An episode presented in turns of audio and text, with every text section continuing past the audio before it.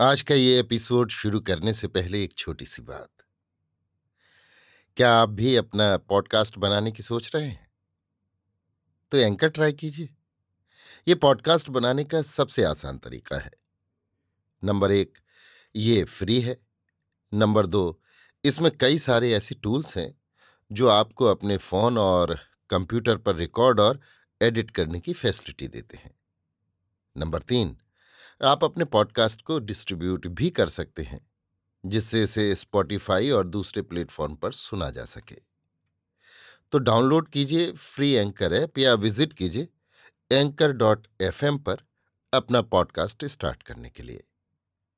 ये तो थी एक छोटी सी जानकारी, और अब शुरू करते हैं एपिसोड का सिलसिला। तो आज के एपिसोड में लीजिए सुनिए। रविन्द्रनाथ टैगोर के लिखे उपन्यास, गोरा के पचपनवें भाग को मेरी, यानी समीर गोस्वामी की आवाज़ में। विनय ने यह समझ लिया था कि ललिता के साथ उसके विवाह के प्रसंग की आलोचना करने के लिए ही सुचरिता उसको बुला गई है। इस प्रस्ताव को उसके तय कर देने से ही तो मामला खत्म नहीं हो गया। जब तक वो जीता रहेगा, तब तक किसी पक्ष को छुटकारा नहीं मिलेगा। अब तक विनय की सबसे बड़ी चिंता यही थी कि गोरा को कैसे चोट पहुंचाऊं? गोरा का मतलब केवल गोरा नाम का व्यक्ति ही नहीं था। जिस भाव, जिस विश्वास, जिस जीवन का सहारा गोरा ने लिया है, वो सब भी था। बराबर इनके साथ मिलकर निभाते चलना ही विनय का अभ्यास था और इसी में उसका आनंद भी था। गोरा से किसी तरह का विरोध मानो, अपने ही से विरोध था। लेकिन उस आघात का पहला संकोच तो दूर हो गया था।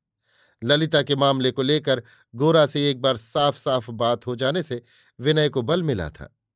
फोड़ा काटने से पहले रोगी के डर और घबराहट की कोई सीमा नहीं होती। लेकिन नश्तर लगने पर रोगी देखता है कि दर्द तो है, पर आराम भी है और मामला कल्पना में जितना सांघातिक जान पड़ता था, वास्तव में उतना नहीं है। अब तक विनय अपने मन के साथ भी तर्क नहीं कर पा रहा था, लेकिन अब उसके तर्क का द्वार भी खुल गया। अब मन ही मन गोरा के साथ उसका उत्तर प्रत्युत्तर चलने लगा।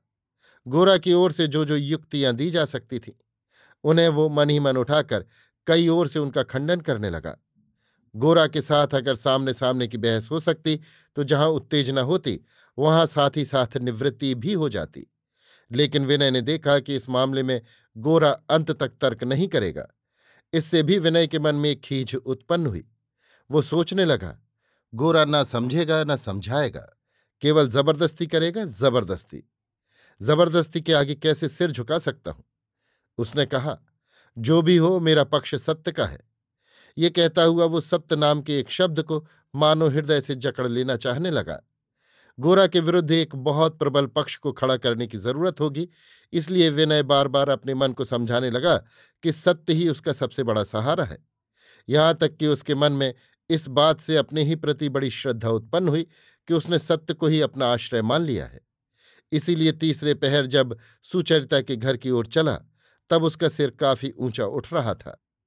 इस आत्मविश्वास का कारण उसका सत्य की ओर झुकाव है या और किसी चीज़ की ओर?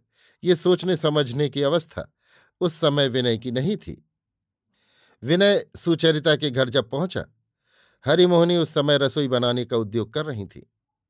विनय वहाँ रसोई के द्वार पर ब्राह्मण संतान के मध्यान्ह भोजन का दावा मंजूर कराकर ऊपर चला गया। सुचरिता कुछ सिलाई का काम कर रही थी। उसने उसी पर नज़र रखकर अंगुली चालन करते हुए कहा, देखिए विनय बाबू, जहाँ भीतर की बाधा नहीं है, वहाँ क्या बाहर की प्रतिकूलता को मानकर चलना होगा? गोरा के साथ जिस समय बहस हुई थी, उस समय विनय ने उसके विरुद्ध युक्तियों का प्रयोग किया था। किंतु जब सुचरिता के साथ उसी विषय की आलोचना होने लगी, तब उसने उससे उल्टे पक्ष की युक्तियों का प्रयोग किया। ऐसी दशा में कौन ख्याल कर सकेगा कि गोरा के साथ उसका कुछ भी मन विरोध है? विनय ने कहा, दीदी, बाहर की बाधा को तुम लोग भी तुच्छ नहीं मानते। सुचरिता, उसका कारण है विनय बाबू, हमारी बाधा ठीक बाहर की बाधा नहीं है। हम लोगों का समाज धर्म विश्व के ऊपर ही प्रतिष्ठित है। किंतु आप जिस समाज में हैं, उसमें आपका बंधन केवल सामाजिक बंधन मात्र है। इसी कारण यदि ललिता को ब्राह्म समाज छोड़कर जाना हो तो उसमें जितनी भारी क्षति है, आपके सम्मुख आपको उतनी क्षति नहीं हो सकती। विनय इस बात को लेकर बहस करने लगा कि धर्म मनुष्य की व्यक्तिगत साधना की चीज़ है। उसे किसी समाज के साथ बांधना उचित नहीं है। इसी समय सतीश एक अंग्रेज़ी अखबार लेकर वहाँ उपस्थित हुआ। सुचरिता अखबार को लेकर पढ़ने लगी। उस ब्राह्म समाजी अखबार में एक खबर ये थी कि किसी प्रसिद्ध ब्राह्म परिवार में हिंदू समाज के युवक के साथ ब्याह होने की जो आशंका उत्पन्न हुई थी, वो हिंदू युवक की असम्मति होने के कारण दूर हो गई है। इसी उपलक्ष्य को लेकर उक्त हिंदू युवक की निष्ठा के साथ तुलना करके उस ब्राह्म परिवार की शोचनीय दुर्बलता के संबंध में खेद भी प्रकट किया गया था। सुचरिता ने अपने मन में कहा, चाहे जिस तरह हो विनय के साथ ललिता का ब्याह कराना ही होगा। किंतु वो तो इस युवक के साथ बहस करके न होगा। सुचरिता ने अपने यहाँ आने के लिए ललिता को एक चिट्ठी लिख दी। उसमें ये नहीं लिखा कि विनय यहाँ मौजूद है। किसी भी पत्रे में, किसी भी ग्रह नक्षत्र के समावेश से शुक्रवार को रविवार पढ़ने की व्यवस्था न होने के कारण सतीश को स्कूल की तैयारी के लिए उठना ही पड़ा। सुचरिता भी स्नान के लिए थोड़ी देर का अवकाश चाहकर चली गई। तर्क की उत्तेजना चुक जाने पर अकेले सुचरिता के कमरे में बैठे बैठे विनय के भीतर का युवा पुरुष जाग उठा। तब नौ साढ़े नौ का समय था। गली में लोगों का कोलाहल नहीं था।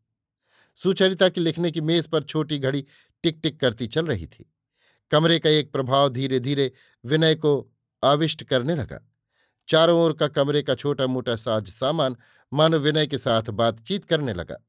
मेज पर सजी हुई चीज़ें, कढ़े हुए कुर्सी पोष कुर्सियों के नीचे पैरों की जगह बिछी हुई मृगछाला दीवार से झूलते हुए दो चार चित्र, पीछे लाल कपड़े वाले बैठन से मढ़ी हुई किताबों से सजी हुई छोटी शेल्फ। सभी विनय के चित्त के भीतर मानो एक गंभीर स्वर लहरी उठाने लगी। कमरे में मानो एक सुंदर रहस्य संचित था। इसी कमरे में निर्जन दोपहर में सखी सखी के बीच की जिन बातों की चर्चा होती रही होगी, उनकी सलज्ज सुंदर सत्ता मानो अब भी जहाँ तहां छिपी हुई है। बातचीत के समय कौन कहाँ बैठा होगा, कैसे बैठा होगा, ये विनय कल्पना के सहारे देखने लगा। उसने उस दिन परेश बाबू से जो सुना था, मैंने सुचरिता से सुना है कि ललिता का मन तुम्हारी ओर से विमुख नहीं है। वही बात अनेक रूपों में, अनेक प्रकार की छवि सी उसके सामने घूम गई। एक अनिर्वचनीय आवेग विनय के मन में एक अत्यंत करुण उदास रागनी सा बजने लगा, जो सब चीज़ें ऐसे निविड़ गंभीर रूप से एक भाषाहीन आभास सी मन की गहराई में झलक जाती हैं, उन्हें प्रत्यक्ष कर देने की क्षमता न होने से, अर्थात कवि या चित्रकार न होने के कारण, विनय का अंतकरण चंचल हो उठा। उसे ऐसा लगने लगा कि उसे कुछ न कुछ करना चाहिए, पर कुछ करने का कोई उपाय भी नहीं है। ये जो एक पर्दा उसके सामने झूल रहा है, जो उसके बिल्कुल पास की चीज़ को इतनी दूर किए हुए है, उसे इसी क्षण उठ खड़े होकर फाड़ फेंकने की शक्ति काश उसमें होती। हरिमोहनी ने कमरे में प्रवेश करके पूछा, विनय समय कुछ जलपान करेगा या नहीं? विनय ने उत्तर में कहा, ना। तब हरिमोहनी कमरे के भीतर आकर बैठ गई। हरिमोहनी जितने दिन परेश बाबू के घर थीं, उतने दिन विनय के ऊपर उनका खूब आकर्षण था। किंतु जब से सुचरिता को लेकर वो जुदा घर में रहकर अलग अपनी गृहस्थी बाँध बैठी हैं, तब से इन सब लोगों का आना जाना उनके लिए अत्यंत अरुचिकर हो उठा है। आजकल आचार विचार में सुचरिता जो उन्हें संपूर्ण मानकर नहीं चलती, उसका कारण उन्होंने इन सब लोगों के संग दोष को ही ठीक कर लिया है। यद्यपि वो जानती हैं कि विनय ब्राह्म समाजी नहीं है तो भी उन्हें इसका स्पष्ट अनुभव हो रहा है कि विनय के मन में कोई हिंदू संस्कार की दृढ़ता भी नहीं है। इसी से अब वो पहले की तरह उत्साह के साथ इस ब्राह्मण बालक को बुला ले जाकर ठाकुर जी के प्रसाद का अपव्यय नहीं करती थीं। आज बातचीत के सिलसिले में हरिमोहनी विनय से पूछ बैठी। अच्छा भैया, तुम तो ब्राह्मण के लड़के हो, फिर क्यों संध्या पूजा कुछ भी नहीं करते? विनय, मौसी, दिन रात पाठ रटने के फेर में पढ़कर गायत्री संध्या वगैरह सब कुछ भूल गया हूँ। हरिमोहनी परेश बाबू ने भी तो पढ़ा लिखा है। वो तो अपने धर्म की सवेरे शाम कुछ पूजा उपासना अवश्य करते हैं। विनय मौसी, वो जो कुछ करते हैं, सो तो केवल मंत्र रटकर नहीं किया जा सकता। उनके समान अगर कभी हो सकूँगा तो उनकी तरह उनकी राह पर चलूँगा। हरिमोहनी ने कुछ तीव्र स्वर में कहा, तब तक ना हो बाप दादे ही की तरह उन्हीं की राह पर क्यों ना चलो? ना इधर, ना उधर, ये क्या अच्छा है? आदमी का एक कुछ तो धर्म का परिचय होता ही है। न राम, न गंगा। भैया ये कैसा ढंग है? इसी समय ललिता कमरे में प्रवेश करके विनय को देखते ही चौंक उठी। हरिमोहनी से पूछा, दीदी कहाँ है? हरिमोहनी, राधा रानी नहाने गई हैं। ललिता ने कहा, दीदी ने मुझे बोला भेजा था। हरिमोहनी, तब तक बैठो ना वह अभी आती ही होंगी। ललिता की ओर भी हरिमोहनी का मन अनुकूल नहीं था। हरिमोहनी इस समय सुचरिता को उसके पहले के सारे घिराव से मुक्त करके संपूर्ण रूप से अपनी मुट्ठी में अपने अधीन कर लेना चाहती हैं। परेश बाबू की और लड़कियाँ यहाँ जल्दी जल्दी नहीं आती। एकमात्र ललिता ही जब तब आकर सुचरिता को लेकर बातचीत किया करती है। मगर वो मौसी को अच्छा नहीं लगता। वह अक्सर दोनों की बातचीत में खलल डालकर सुचरिता को किसी न किसी काम का नाम लेकर वहाँ से उठा ले जाने की चेष्टा करती हैं। या ये कहकर खेत प्रकट करती हैं कि आजकल सुचरिता पहले की तरह मन लगाकर पढ़ने लिखने नहीं पाती। मगर उधर सुचरिता जब पढ़ने लिखने में ध्यान देती है तब वो कहने से भी बाज नहीं आती कि औरतों के लिए अधिक पढ़ना लिखना अनावश्यक और अनिष्टकर है। असल बात यह है कि वो जिस तरह अनन्य भाव से सुचरिता को घेर कर बिल्कुल अपने घेरे में रखना चाहते हैं, वैसा किसी तरह कर नहीं पाते। इसी से कभी सुचरिता के साथियों पर और कभी उसकी शिक्षा पर दोषारोपण करती हैं। ललिता और विनय को लेकर ताक पर बैठे रहना हरिमोहनी के लिए सुख कर हो, ये बात नहीं। तथापि उन दोनों पर चिढ़ होने के कारण ही वो यहाँ पर उस समय बैठी रहीं। उन्होंने समझ लिया था कि विनय और ललिता के बीच एक रहस्यपूर्ण संबंध है। इसी से उन्होंने मन ही मन कहा, तुम्हारे समाज में चाहे जो रीत हो, मैं अपने इस घर में ये सब निर्लजता के साथ मिलना जुलना न होने दूँगी। उधर ललिता के मन में भी एक विरोध का भाव उठा हुआ था। कल सुचरिता के साथ आनंदमयी के घर जाने का उसने भी इरादा किया था।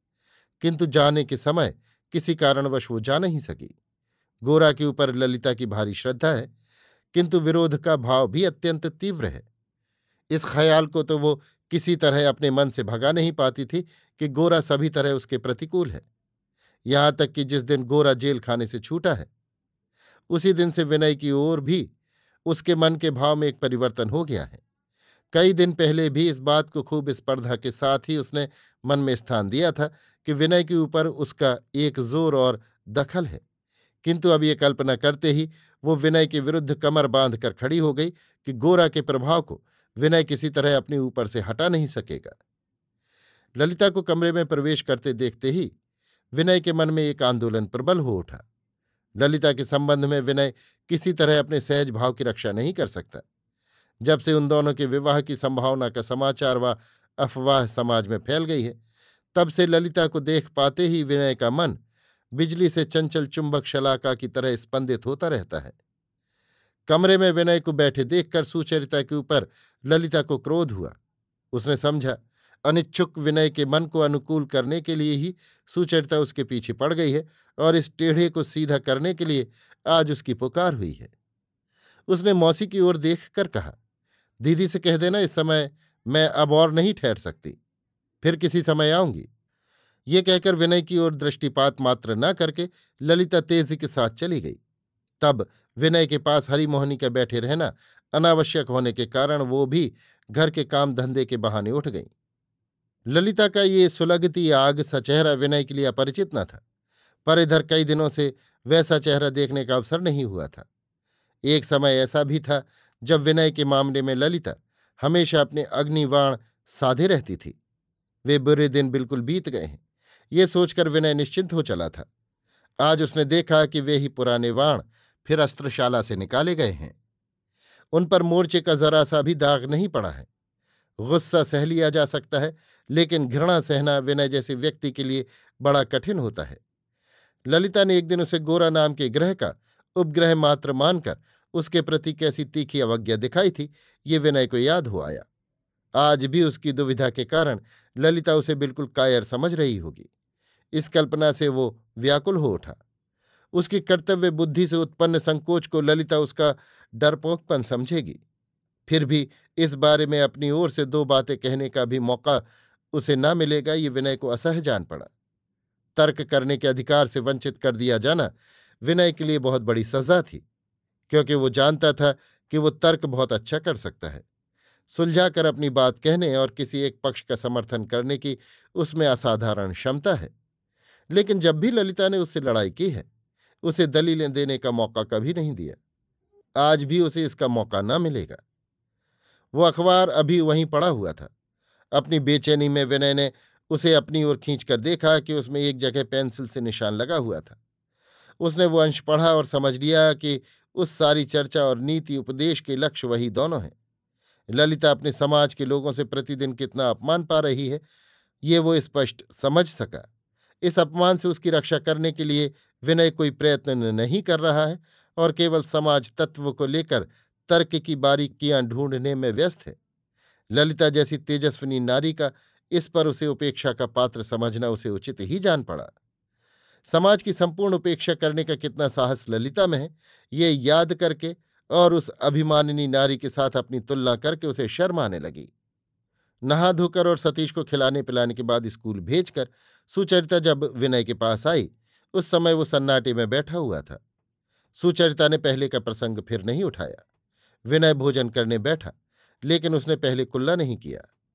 हरिमोहनी ने कहा अच्छा तुम तो हिंदू आचार विचार की कोई बात मानते ही नहीं। फिर तुम्हारे ब्राह्म हो जाने में ही क्या दोष था? विनय ने मन मन कुछ आघात पाकर कहा, हिंदू धर्म को जिस दिन मैं छुआछूत और खाने पीने के निरर्थक मात्र जानूँगा, उस दिन ब्राह्म, ईसाई, मुसलमान आदि में से कुछ एक हो जाऊँगा। अब भी हिंदू धर्म के ऊपर मुझे उतनी अश्रद्धा नहीं हुई है। विनय जब सुचरिता के घर से बाहर निकला, उस समय उसका मन अत्यंत विकल हो रहा था। वो जैसे चारों ओर से ही धक्के खाकर एक आश्रयहीन शून्य के भीतर आ पड़ा था। इधर गोरा के निकट अपना पुराना स्थान पाना उसके लिए कठिन हो गया था। उधर ललिता भी उसे दूर ठेल रही थी। यहाँ तक कि हरिमोहनी के साथ उसका अपनापे का संबंध भी इतने कम समय में ही विच्छिन्न होने लगा था। एक समय बरदा सुंदरी उससे आंतरिक स्नेह करती थी। परेश बाबू अब भी उससे स्नेह करते हैं। लेकिन स्नेह के बदले में उसने उनके घर में ऐसी अशांति ला दी है कि अब वहाँ भी उसके लिए जगह नहीं है। जिनसे उसे प्रेम है, उनकी श्रद्धा और प्यार के लिए विनय हमेशा लालायित रहता है। उसे कई तरह से, अपनी ओर खींचने की शक्ति भी उसमें काफ़ी है। वही विनय आज अचानक प्रीत की अपनी चिरभ्यस्त लीक से कैसे गिर गया, यही बात वो मन ही मन सोचने लगा। सुचरिता के घर से बाहर निकलकर, अब वो कहाँ जाए? यही वो सोच नहीं पा रहा है। एक समय था जब बिना कुछ सोचे वो सहज ही गोरा के घर की ओर चल पड़ता। लेकिन आज वहाँ जाना उसके लिए पहले जैसा सहज, स्वाभाविक नहीं रहा। अगर जाएगा भी तो गोरा के सामने उपस्थित होकर उसे चुप ही रहना होगा। वो नीरवता उससे सही न जाएगी। इधर परेश बाबू के घर का रास्ता भी उसके लिए खुला नहीं है। क्यों मैं ऐसे अस्वाभाविक स्थान में आकर पहुँच गया? यही सोचते सोचते सिर नीचा करके विनय धीरे धीरे सड़क पर चलने लगा। हेदुआ तालाब के पास आकर वहाँ एक पेड़ के नीचे बैठ गया।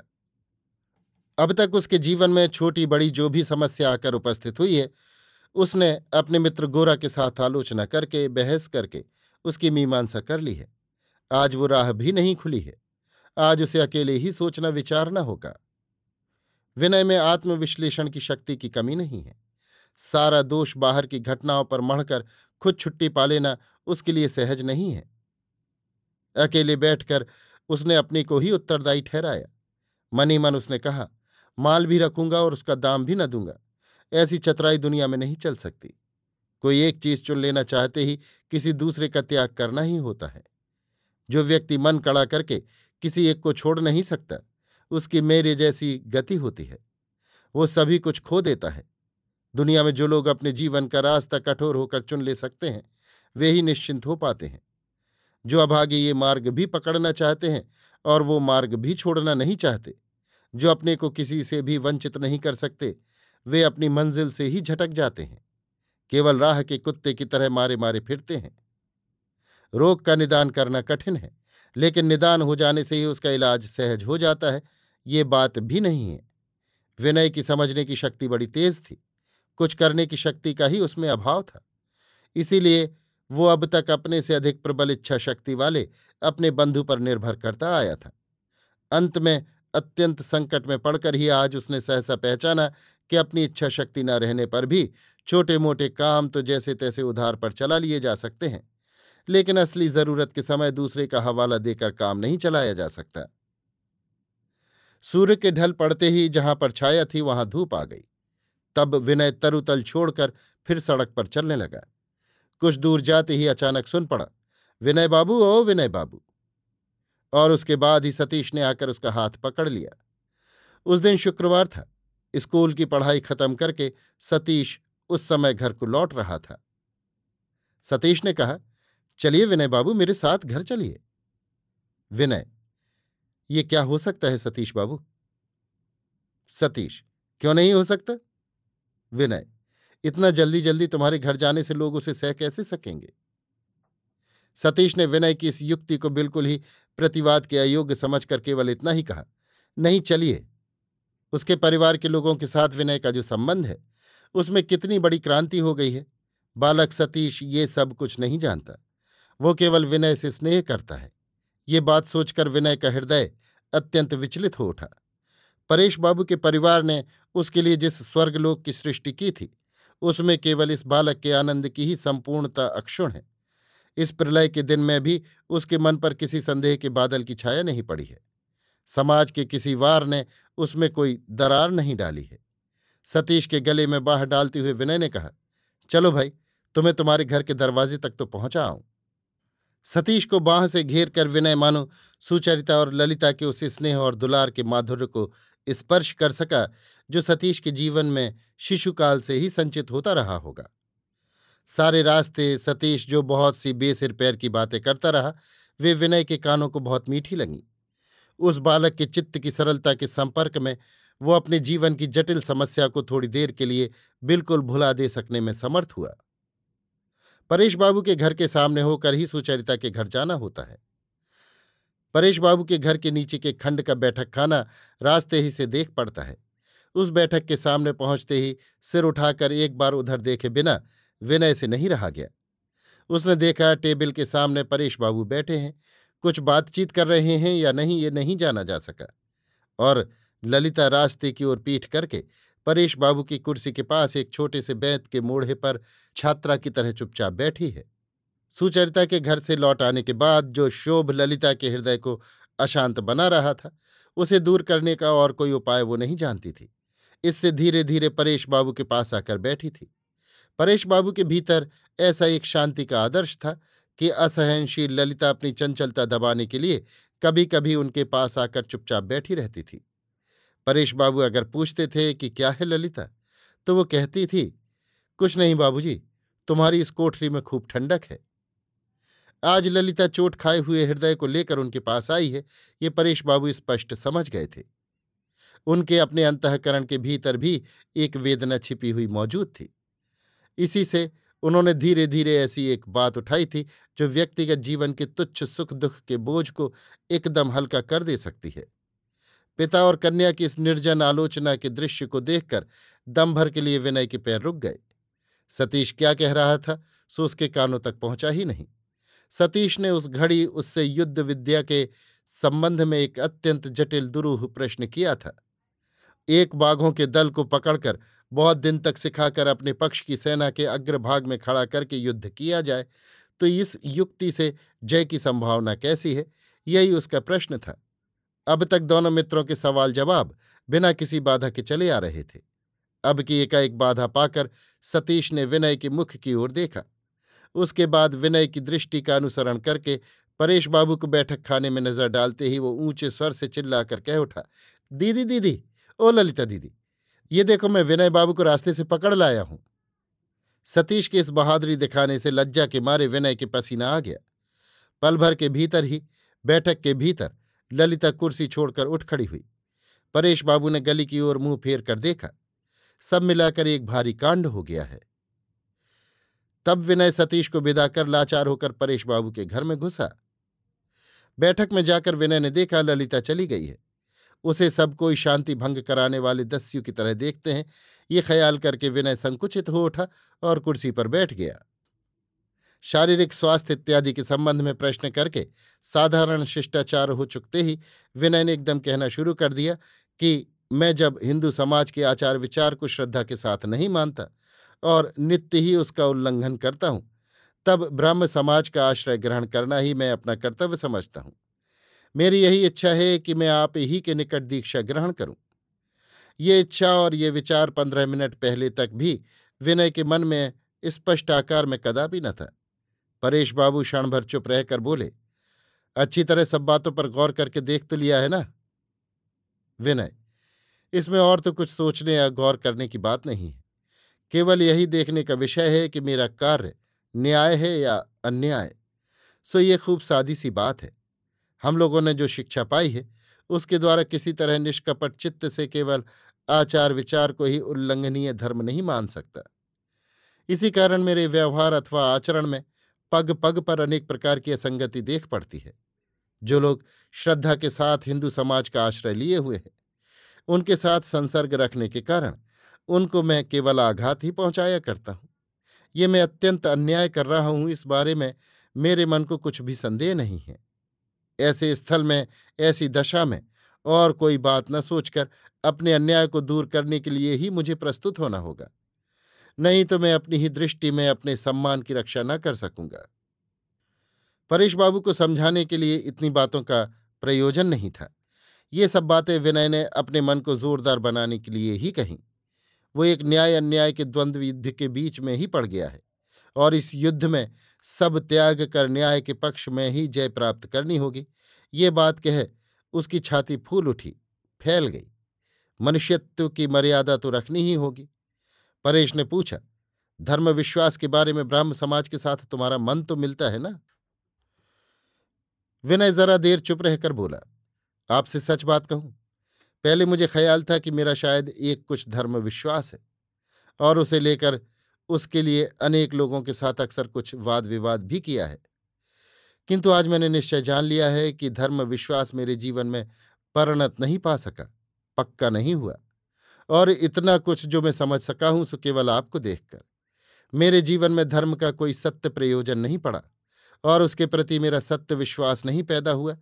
इसी कारण मैंने कल्पना और युक्ति कौशल के द्वारा इतने दिन हम लोगों के समाज में प्रचलित धर्म को तरह तरह की सूक्ष्म व्याख्याओं से केवल तर्क निपुणता का रूप दे रखा है। ये सोचने की मुझे ज़रूरत ही नहीं होती कि कौन धर्म सत्य है। जिस धर्म को सच्चा कहने से अपनी जीत हो जाए, उसी को सच्चा बताकर प्रमाणित करने में मैं जुट गया हूँ। प्रमाण देना जितना ही कठिन हुआ है, उतना ही प्रमाण दे सकने पर मैंने अहंकार किया है। मेरे मन में धर्म विश्वास कभी संपूर्ण सत्य और स्वाभाविक हो सकेगा या नहीं, ये मैं आज भी नहीं कह सकता। लेकिन अनुकूल अवस्था में रहने पर और दृष्टांत सामने रहने पर मैं इधर बढ़ सकता हूँ, ये निश्चित है। कम से कम जो बातें भीतर ही भीतर मेरी बुद्धि को अखरती हैं, जीवन भर उन्हीं का झंडा फहराते हुए घूमने की गिलानी से तो उद्धार पा सकूँगा। परेश बाबू के साथ बातें करते करते ही विनय अपनी वर्तमान अवस्था के अनुकूल युक्तियों को आकार देकर साक्षात उपस्थित करने लगा। ये काम वो ऐसे उत्साह के साथ करने लगा, जैसे अनेक दिन के तर्क वितर्क के बाद वो इस स्थिर सिद्धांत में आकर पहुँचा है। तथापि परेश बाबू ने और भी कुछ दिन का समय लेने के लिए उससे कहा और अपने इस कथन पर खास तौर पर ज़ोर दिया। इससे विनय ने सोचा, उसकी दृढ़ता के ऊपर परेश बाबू का संशय है, अतः उसका आग्रह भी उतना ही बढ़ने लगा। उसका मन एक संदेह रहित स्थान पर आकर खड़ा हुआ है। किसी कारण से अब उसके जरा भी डिगने की संभावना नहीं है। यही उसने बार बार कहना शुरू किया। दोनों ओर से ललिता के साथ विवाह का कोई ज़िक्र ही नहीं हुआ। इसी समय घर के किसी काम के लिए बरदा सुंदरी ने वहाँ प्रवेश किया। जैसे विनय वहाँ उपस्थित ही नहीं है, ऐसे भाव से अपना काम करके वो वहाँ से जाने को उद्यत हुई। विनय ने समझा था परेश बाबू अभी वरदा सुंदरी को बुलाकर उसके मत परिवर्तन की नई खबर उन्हें जतावेंगे। किंतु उन्होंने कुछ भी स्त्री से नहीं कहा। वास्तव में परेश बाबू की अब भी यही धारणा थी कि अभी किसी से ये समाचार कहने का समय ही नहीं आया। उनकी इच्छा थी कि ये बात अभी सभी से छिपी रहे। किंतु बरदा सुंदरी जब विनय के प्रति सुस्पष्ट अवज्ञा और क्रोध प्रकट कर चले जाने को उद्यत हुई, तब किसी तरह विनय से चुप नहीं रहा गया। उसने गमनोन्मुख बरदा सुंदरी के पैरों के पास सिर नवाकर प्रणाम किया और कहा, मैं आज आपके पास ब्राह्म समाज में दीक्षा लेने का प्रस्ताव लेकर आया हूँ। मैं अयोग्य हूँ, किंतु आप लोग मुझे योग्य बना लेंगे, यही मुझे भरोसा है। सुनकर विस्मित बरदा सुंदरी घूमकर खड़ी हो गई और धीरे धीरे भीतर आकर बैठ गई। उन्होंने जिज्ञासा की दृष्टि से परेश बाबू के मुख की ओर देखा। परेश ने कहा, विनय बाबू दीक्षा लेने के लिए अनुरोध करते हैं। सुनकर वरदा सुंदरी के मन में एक जयलाभ का गर्व अवश्य उपस्थित हुआ, किंतु संपूर्ण आनंद नहीं हुआ। ये क्यों? इसका कारण यही है कि उनके मन में भीतर ही भीतर बड़ी इच्छा थी कि अब की दफे परेश बाबू को यथेष्ट शिक्षा मिल जाए। अपनी लापरवाही की सजा पाकर उनकी आँखें आइंदा के लिए खुल जाएँ। उनके स्वामी को भारी और बहुत पश्चाताप करना होगा। इस भविष्यवाणी की घोषणा को वो खूब ज़ोर के साथ बारंबार कर चुकी थी। और इसी कारण सामाजिक आंदोलन से परेश बाबू को यथेष्ट विचलित न होते देखकर बरदा सुंदरी मन ही मन अत्यंत असहिष्णु हो उठ रही थी। इसी बीच में सारे संकट की ऐसे अच्छे ढंग से एक मीमांसा हो जाना बरदा सुंदरी को विशुद्ध प्रसन्नता नहीं पहुँचा सका। उन्होंने मुख का भाव गंभीर बनाकर कहा, ये दीक्षा के प्रस्ताव और कुछ दिन पहले ही अगर होता तो हम लोगों को इतना अपमान, इतना दुख ना उठाना पड़ता। परेश ने कहा हम लोगों के दुख, कष्ट या अपमान की तो कोई बात हो नहीं रही है। विनय बाबू दीक्षा लेना चाहते हैं। बरदा सुंदरी कह उठी, केवल दीक्षा? विनय ने कहा, वही अंतर्यामी जानते हैं कि आप लोगों का दुख, अपमान सब मेरा ही है। परेश बाबू, देखो विनय, तुम धर्म की दीक्षा लेना जो चाहते हो, उसे एक आवांतर विषय न करो। मैं तुमसे पहले और भी एक दिन कह चुका हूँ कि हमारे किसी सामाजिक संकट में पड़ने की कल्पना करके तुम किसी गुरुतर कार्य में प्रवृत्त न होना। बरदा सुंदरी, ये तो ठीक है, लेकिन हम सबको जाल में डालकर चुप होकर बैठ रहना भी तो इनका कर्तव्य नहीं है। परेश बाबू, चुप होकर बैठना रहकर चंचल हो उठने से जाल में और भी उलझ जाना होता है, और मज़बूत गांठ पड़ जाती है। कुछ ना कुछ कर उठना ही कर्तव्य नहीं कहलाता। अनेक समय ऐसा होता है कि कुछ न करना ही सबसे बढ़कर कर्तव्य समझा जाता है। बरदा सुंदरी, यही होगा, मैं मूर्ख स्त्री ठहरी, सब बातें अच्छी तरह समझ नहीं सकती। अब क्या बात पक्की हुई यही जानकर मैं जाना चाहती हूँ? मुझे बहुत काम करने हैं। विनय ने कहा, परसों रविवार ही को मैं दीक्षा लूँगा। मैं चाहता हूँ अगर परेश बाबू परेश बाबू कह उठे, जिस दीक्षा से मेरा परिवार किसी फल की आशा कर सकता है, वो दीक्षा मैं नहीं दे सकता। तुमको इसके लिए ब्राह्म समाज में प्रार्थना पत्र भेजना होगा। विनय का मन उसी दम संकुचित हो गया। ब्राह्म समाज में बदस्तूर दीक्षा के लिए प्रार्थना करने के लायक मन की अवस्था तो विनय की नहीं है, खासकर इस कारण और भी कि ब्राह्म समाज में ललिता के साथ उसके संबंध में इतनी आलोचना हो गई है। कौन मुँह लेकर किस भाषा में वो प्रार्थना पत्र लिखेगा? वो चिट्ठी जब ब्राह्म पत्रिका में प्रकाशित होगी, तब वो किस तरह चार आदमियों में सिर उठा सकेगा? वो चिट्ठी गोरा पढ़ेगा, आनंदमयी पढ़ेंगी। उस चिट्ठी के साथ और कोई इतिहास तो रहेगा ही नहीं। उसमें केवल इतनी ही बात ज़ाहिर होगी कि विनय का चित्ते का एक ब्राह्म धर्म की दीक्षा लेने के लिए उद्यत हो उठा है। लेकिन बात उतनी ही सच नहीं है। उसे और भी कुछ शामिल करके न देखने से विनय के लिए लज्जा ढकने का तनिक भी आवरण नहीं रहता। विनय को चुप होते देखकर बरदा सुंदरी को भय हुआ। उन्होंने कहा ये तो ब्राह्म समाज के किसी कार्यकर्ता को जानते पहचानते नहीं है। हम लोग ही सब बंदोबस्त कर देंगे। मैं आज अभी हारान बाबू को बुलाए भेजती हूँ। अब तो और समय नहीं है, परसों ही तो रविवार है। इसी समय देखा गया सुधीर बैठक खाने के सामने से ऊपर जा रहा है। बरदा सुंदरी ने उसे बुलाकर कहा, सुधीर, विनय बाबू परसों हमारे समाज में दीक्षा लेंगे। सुधीर अत्यंत प्रसन्न हो उठा। सुधीर मन ही मन विनय का एक विशेष भक्त था। विनय के ब्राह्म समाज में अपने दल में पाने की खबर से उसे भारी उत्साह हुआ। विनय जैसी बढ़िया अंग्रेज़ी लिख सकता है, उसकी जैसी विद्या बुद्धि है, उसे देखते उसका ब्राह्म समाज में शामिल न होना ही उसके लिए अत्यंत असंगत सुधीर को जान पड़ता था। विनय जैसा आदमी किसी तरह ब्राह्म समाज के बाहर नहीं रह सकता, इसी का प्रमाण पाकर सुधीर की छाती गर्व और आनंद से फूल उठी। उसने कहा, परसों रविवार तक ही क्या इसकी तैयारी हो सकेगी? बहुतों को खबर ही नहीं पहुँच सकेगी। सुधीर की यही इच्छा है कि विनय की दीक्षा को एक दृष्टांत या आदर्श की तरह सर्वसाधारण के सामने उपस्थित किया जाए। बरदा सुंदरी ने कहा, नाना, इसी रविवार को हो जाएगी। सुधीर, तुम दौड़ जाओ। हारान बाबू को जल्द बुला लाओ। जिस अभागे दृष्टांत द्वारा सुधीर ब्राह्म समाज को अजय शक्ति वाला सर्वत्र घोषित करने की कल्पना से उत्तेजित हो उठ रहा था उसका चित्त उस समय संकुचित होकर एकदम बूंद सा बना जा रहा था। जो काम मन के भीतर केवल तर्क और युक्ति से विशेष कुछ भी नहीं था, उसी का बाहरी चेहरा देखकर व्याकुल हो उठा।